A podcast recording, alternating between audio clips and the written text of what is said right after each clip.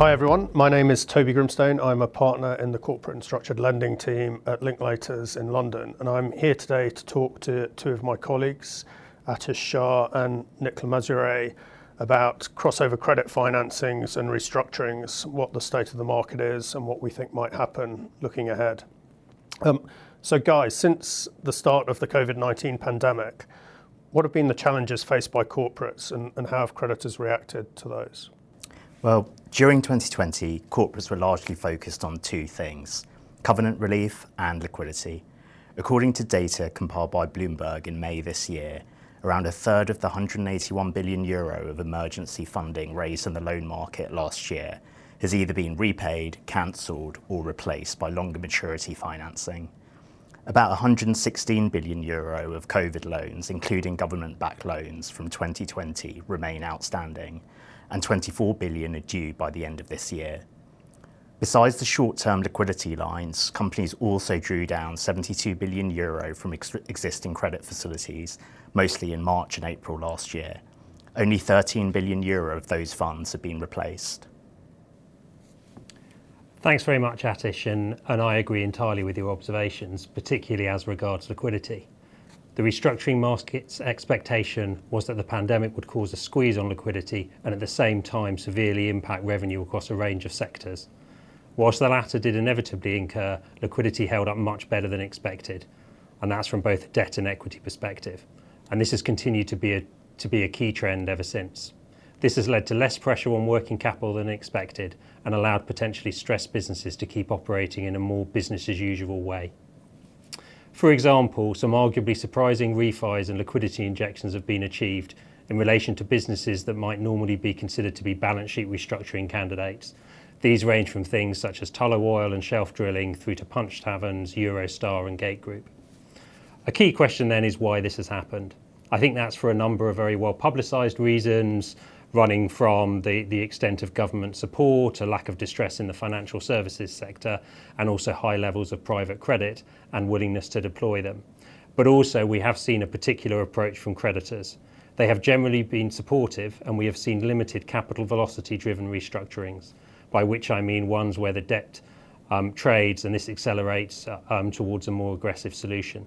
This doesn't mean that everything is rosy and that all stakeholders have agreed to sit on their hands, and there have been a number of instances of individual creditors with a particular deal-specific desire to reduce exposure, but this has not resulted in widespread balance sheet restructurings, at least not yet. So thanks, both. So looking ahead, what do you see as being the potential market trends in that crossover space between investment grade and leveraged financings, and their likely impact on, you know, future financings for those corporates and/or restructurings? So, a reduction in government support towards the end of 2021, and as we move through 2022, as well as covenant waiver periods expiring, is expected to create additional pressure on businesses and require further action. Costs of normalization and resupply may result in further liquidity pressure, given a likely mismatch between significant upfront costs required to return to normality and a commensurate increase in revenues down the line. So therefore, businesses will be forced to engage with stakeholders and agree sustainable capital structure solutions. For some corporates, this will mean executing a refinancing in challenging market conditions, and therefore likely on more restrictive terms, where an unsecured, senior-only bank financing may no longer be available. Thanks very much, Atish. That's really interesting to hear, and we are starting to see the other side of the coin in the restructuring market. Some sectors which were not necessarily seen as troubled pre-pandemic may take longer to bounce back or may not bounce back at all as a result of a more permanent change in consumer attitudes and behavior. We are likely to see this across retail, entertainment, and travel, for example. We are also seeing disruption across a number of energy and infrastructure assets at the moment. We are also starting to see the strain from some macroeconomic trends and some issues particular to U.K. and European economies. For example, the dislocation in gas prices, supply chain issues, logistical challenges, raw material price inflation, risk of interest rate rises, ratcheting back of QE and pandemic support measures, and the collective impact that this all might have on consumer spending and how businesses will be forced to operate going forwards. Thanks, Nick. So, Atish, so what are the likely refinancing opportunities and options for stressed corporates looking to, to refinance their existing debt?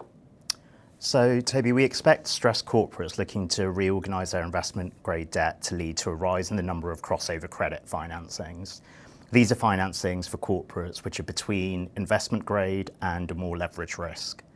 The pricing and terms of such facilities tend to display characteristics of, of, of both investment grade and leverage facilities. Pricing will typically be by reference to leverage, there will be greater controls on cash and business direction than is seen on investment grade financings, and the financial covenants and restrictive covenants will be more aligned with those seen on leverage financings, but without the flexibility afforded to stronger sponsors. Crossover financings may also have multiple debt instruments in the structure. This is as a result of corporates needing to access the term loan B and bond markets, as well as the bank market to raise required debt quantum. Alternatively, corporates may look to a non-bank lender to provide the term debt, often referred to as a unitranche facility, with a super senior RCF for working capital purposes provided by bank lenders. These structures tend to be fully secured with an intercreditor agreement regulating the rights and ranking of each of the classes of creditors. Thanks. And Nick, finally, are we likely to see full-scale restructurings? A gradual return to normality means the particular trigger point will vary between businesses. However, we expect to see a significant increase in full-scale balance sheet restructurings in the medium term, if not necessarily this year or for Q1 22. Liquidity, however, remains strong, and so a full reset may be some way off, if it happens at all. However, it is difficult to see how markets will escape with a completely soft landing from the unprecedented disruption of the last few years. Not only are there macroeconomic headwinds we have already discussed, but also all the additional liquidity provided will likely lead to balance sheet pressure, if not immediate cash flow needs, as debt is layered on top of debt. I would say that the chances of indigestion in the refinancing market are significant in the medium term, giving rise to a need to look for more holistic balance sheet solutions.